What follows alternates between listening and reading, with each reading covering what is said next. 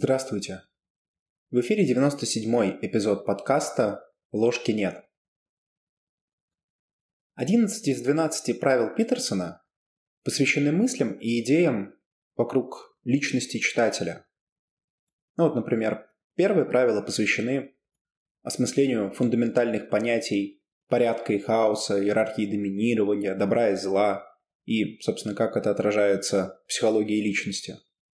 Третье правило оно о социальном окружении и о том, как это окружение влияет на человека. Четвертое – о самооценке в контексте других людей. Шестое и последующие правила тоже отражают определенные личностные сферы. Но пятое правило посвящено другому, а именно детско-родительским отношениям. Вообще это на самом деле достаточно сложная и спорная тема, вызывающая огромное количество вопросов, конфликтов, дискуссий. Ну, прежде всего потому, что многие родители предполагают, что лучше других знают о том, как правильно воспитывать их детей. И в этом есть некоторое зерно истины, ведь каждая семья, каждый ребенок, каждая ситуация настолько уникальны, что никакого общего паттерна без какой-то адаптации применить просто-напросто невозможно. Но во-вторых, современная ситуация такова, что есть ряд разнонаправленных, диаметрально противоположных даже точек зрения. Вот раньше было проще. По сути, тысячелетиями культурные традиции, социальные нормы диктовали обществу, как надо правильно воспитывать будущие поколения. От ритуалов и табу до строго определенных этапов развития. Жизнь человека в некотором роде даже была расписана. Изменения, естественно, происходили, и мы это видели на протяжении истории. Но эти изменения были медленными. Вот экзистенциальный психолог Гришина, рассматривая нормативный жизненный сценарий, ссылается на интересную работу антрополога МИД, которая утверждает, что существует три типа культур в зависимости от того, как передаются знания – постфигуративные культуры, где знания передаются традиционно от старших младшим, конфигуративные культуры, где, цитирую, опыт прежних поколений не отвечает реальности, а темпы исторических изменений нарастают, и жить по законам дедов невозможно. Третий же тип, в котором мы живем сейчас, это префигуративные культуры, где передача знаний уже зачастую осуществляется в обратную сторону. Гришна пишет – Характерным для этого нового времени становится не только разрушение традиционного общества с его жесткими правилами, установленными для разных социальных слоев и страт, не только уменьшение силы обычая или культурной нормы, но и, прежде всего, кардинальная замена внешних, общественных, групповых регуляторов жизни человека его внутренним индивидуальным выбором. К чему я это? К тому, что в такой, казалось бы, незыблемой сфере родительства в последние десятилетия, по сути, бушуют страсти касательно того, как правильно воспитывать детей. Есть традиционный взгляд, опирающийся на культуральные представления, и он характерен для старшего поколения. Есть неолиберальный, указывающий на необходимость переоценки вот этих самых традиционных элементов воспитания. Есть индивидуализированные сценарии.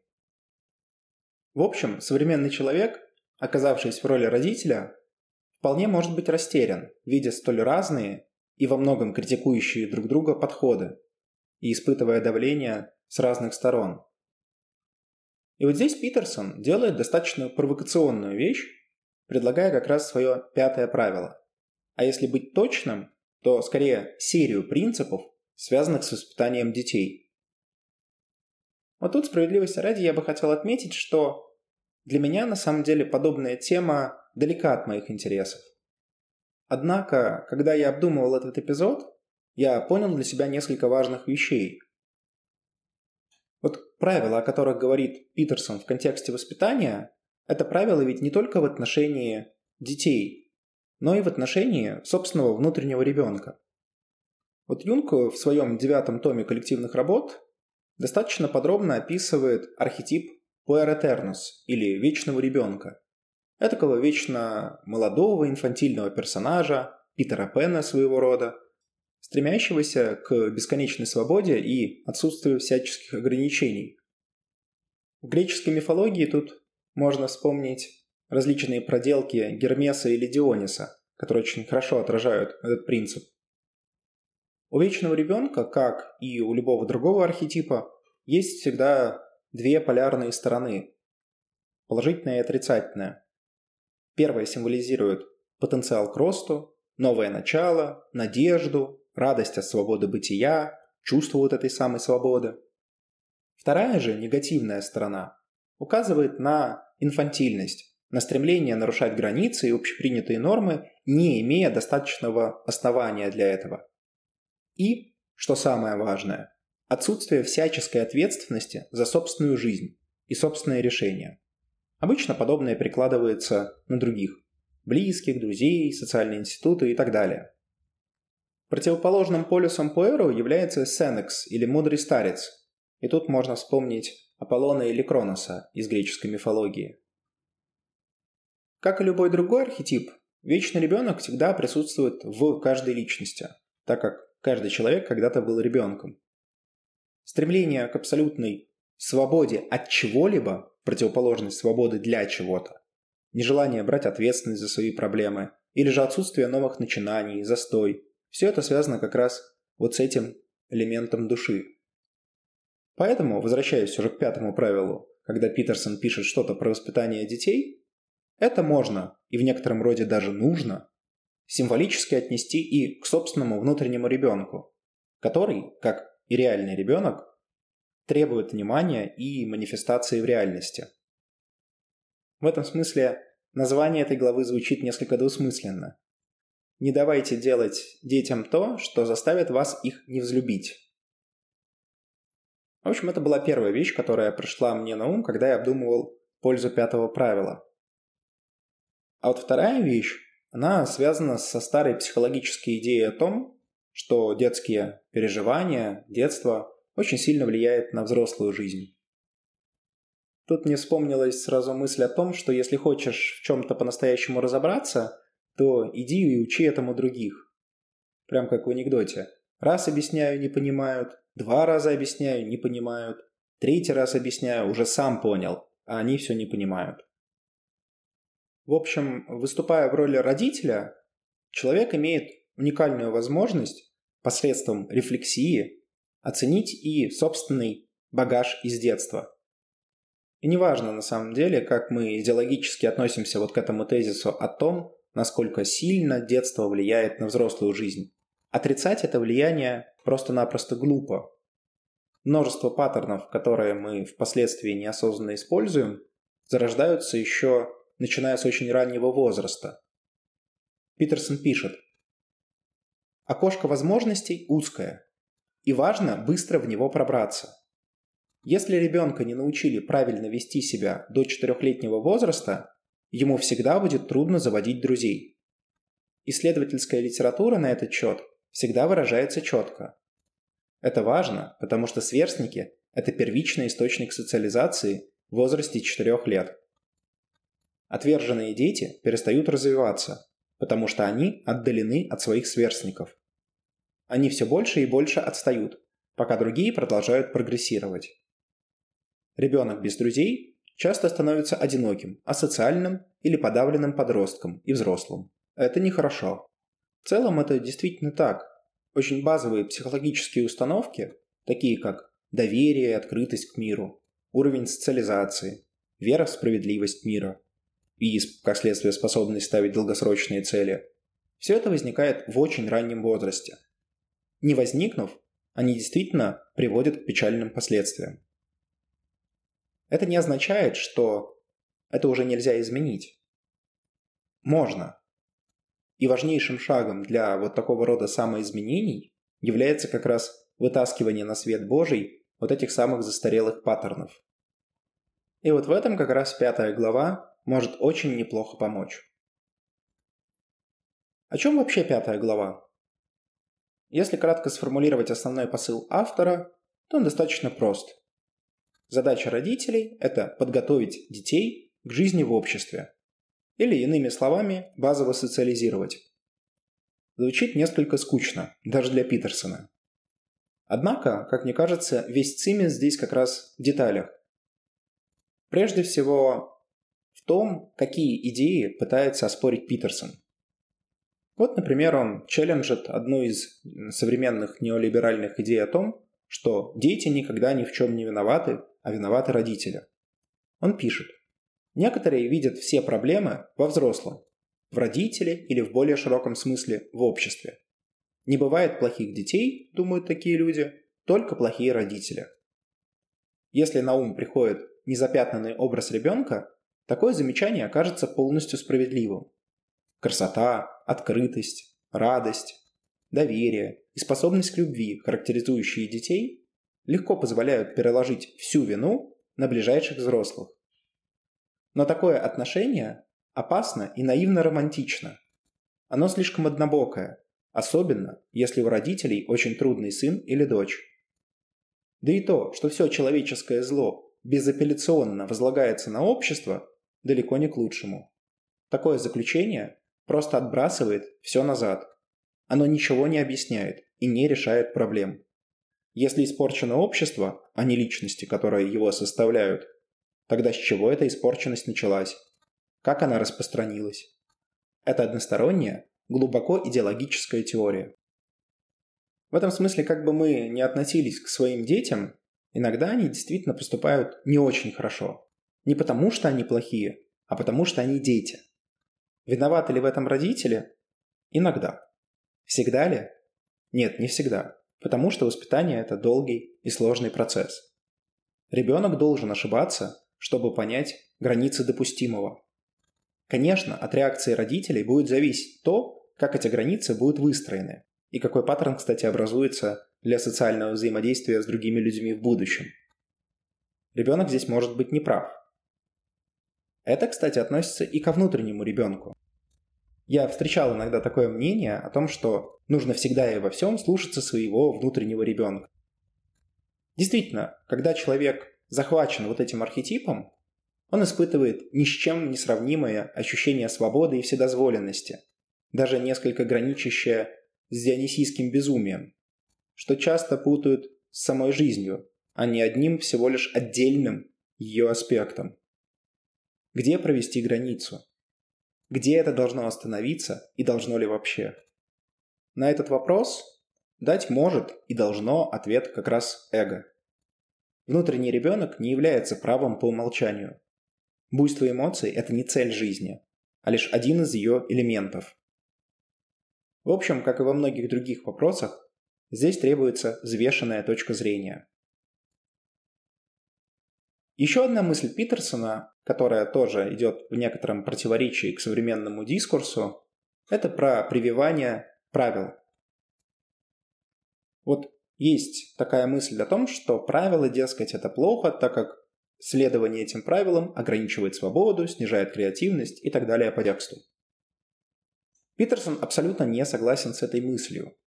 Он пишет, «Мы полагаем, что правила будут неизбежно подавлять безграничную внутреннюю креативность наших детей, даже несмотря на то, что научная литература ясно говорит, что, во-первых, безграничная креативность шокирующе редка, и, во-вторых, что строгие ограничения скорее упрощают, чем подавляют творческие достижения. Вера в то, что правила и структуры по природе своей деструктивны, зачастую соединяется с идеей, согласно которой дети сами сделают правильный выбор, когда спать и что есть, если просто позволить их истинной природе проявить себя. Но это такое же беспочвенное допущение. С детей станется жить на хот-догах, куриных ножках и фруктовых конфетах, если это привлечет к ним внимание, обеспечит силой или защитит от необходимости пробовать что-то новое. Вместо того, чтобы мудро и спокойно отправиться в постель, дети будут бороться со сном, пока их не срубит усталость. Здесь мы опять возвращаемся к тем двум фундаментальным принципам, которые мы обсуждали в 93-м эпизоде – порядка и хаоса. Отсутствие правил – это хаос, в котором нечто и может зародиться, но не может развиться. Для развития нужен как раз порядок – план, цель, задача и в том числе правила. Вот здесь на самом деле мы затрагиваем еще более фундаментальную мысль, связанную вот с балансом между порядком и хаосом. Несомненно, чтобы что-то развилось, оно должно зародиться. Но в мире порядка, в консервативном мире архетипических отцов, ничего не возникает. Там, по сути, правят правила и традиции, и консерватизм. Именно в этот момент, кстати, приходит герой, который ломает существующие устои и дает жизнь чему-то новому. Однако, перед появлением вот этого героя есть как раз этап его зарождения, этап, на котором как раз правит бал Puer Eternus. Ведь он, по сути, и есть началом.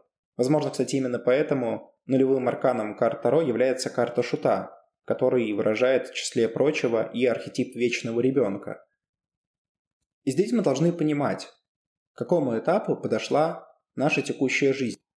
К этапу зарождения чего-то нового или же наоборот, укрепления и развития существующего.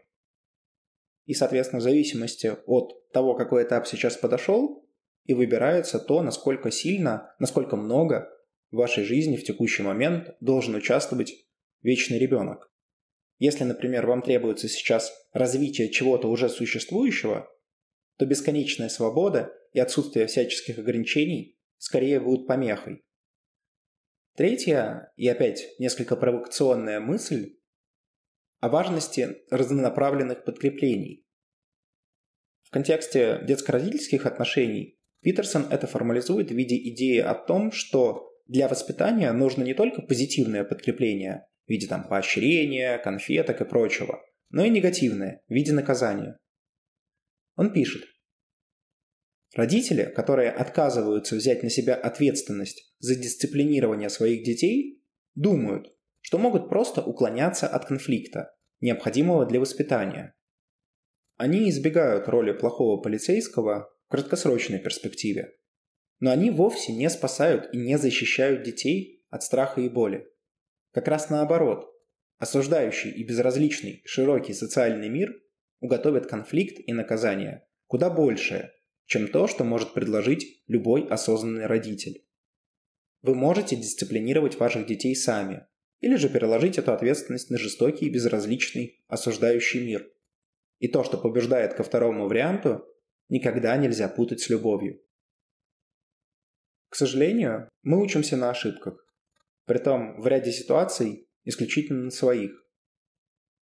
И эволюционно мы больше предрасположены к тому, чтобы внимательнее относиться к негативным стимулам, чем к позитивным.